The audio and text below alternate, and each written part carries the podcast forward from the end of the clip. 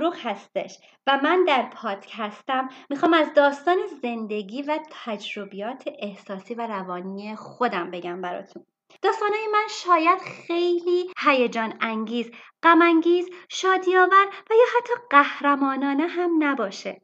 اما حتما احساس شعف، قدرت و شجاعت رو می‌تونین توی صدام بشنوید.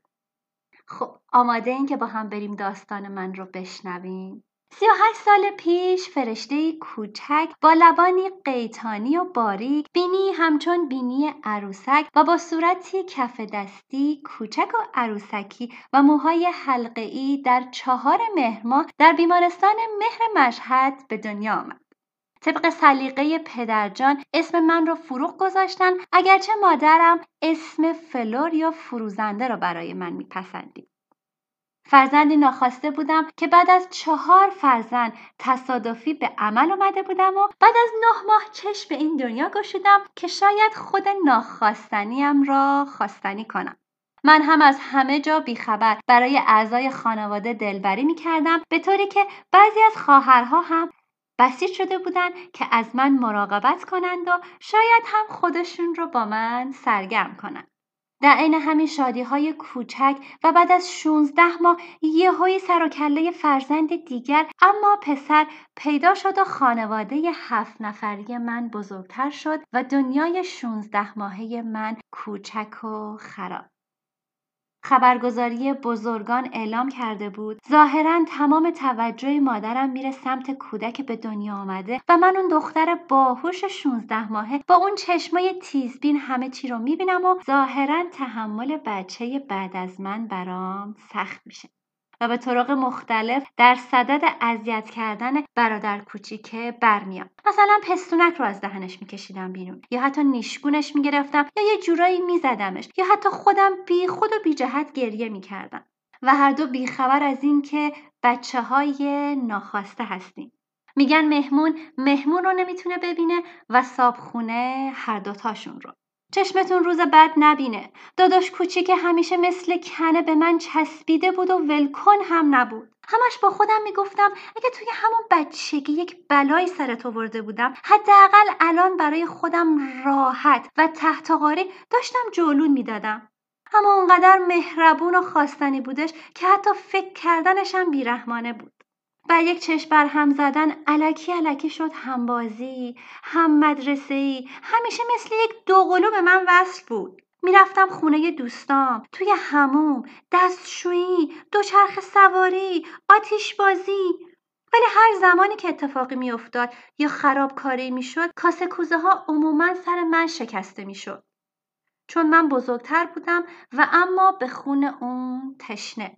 انگاری که فقط این وسط من بچه ناخواسته بودم. برادر بزرگه هم که تا تقی به تقی می‌خورد تاریخچه خانوادگی و محل تولد من رو می‌برد زیر سوال. هر زمانی که از دست من لجش می‌گرفت یا با هم دعوا می‌کردیم یا من بهش بیمحلی می‌کردم به هم می‌گفت که تو اصلا می‌دونی چرا خیلی شبیه ما نیستی؟ منم بادی به قبقبم مینداختم و می‌گفتم که آره من می‌دونم که از تو خوشگل ترم می‌گفت نه بابا چون ما تو رو به فرزندی قبول کردیمت مامان بابات نمی‌خواستن تو گذاشته بودنت سر راه توی جوی آب همچنین این داستانهای ساختگی توی ذهنش رو خلاقانه و با نمک میریخت بیرون که انگاری داستان واقعی بود و کاملا می‌تونستی شرایط رو تصور کنی. خلاصه اینکه من یک روز توی جوی آب پیدا شده بودم و یک روز دیگه زیر درخت گیلاس. داداشی خوش سلیقه بودش. جاهای شاد و با تراوت برای محل تولد من انتخاب کرده بود. احتمالا فهمیده بود که من از محیطای بیمارستانی بیزارم. تازه تا همین چهارده سال پیش قبل از اینکه از ایران مهاجرت کنم اسم بابام و خدای بابای ساختگیم رو هم پیدا کرده بود. ای دل غافل اگر ایران میموندم تمام اعضای خانواده جدیدم تا الان پیدا شده بودم این دفعه که بیام ایران میرم و داستانم رو براشون میگم و ادعای ارث و میراث می‌کنم ازشون. چی شد؟ قبطه خوردین که من دختری هستم با دورگ و ریشه؟ ولی هنوز نفهمیدم به چه اندازه یک آدم ناخواسته می‌تونه اینقدر خواستنی باشه که هم یک خانواده واقعی داشته باشه و هم یک خانواده ساختگی.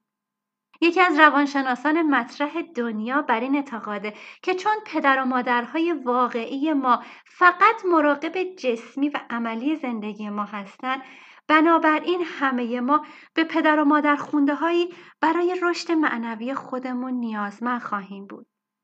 و من چقدر خوششانس هستم که برادرم چنین نقش مهمی رو در زندگی من بازی کرده. و بیشتر از اون مدیونش هستم که امکان پیدا کردن خانواده دیگری رو برای رشد معنوی من فراهم کرده. خدا رو چه دیدی؟ شاید یک روز من هم شدم مادر خونده خیالی یک نفر دیگه. بچه ها شاید بچه کوچیک باشن ولی حافظه هاشون بزرگه. اکثر چیزها رو یادشون میمونه حتی تا سن و سالهای ما. راستش وقتی که این داستان رو می نوشتم انقدر خودم خندیدم که روده بر شدم. امیدوارم شما هم به بعضی از وقایای دوران کودکیتون بخندین و ازشون بگذرید. بدرود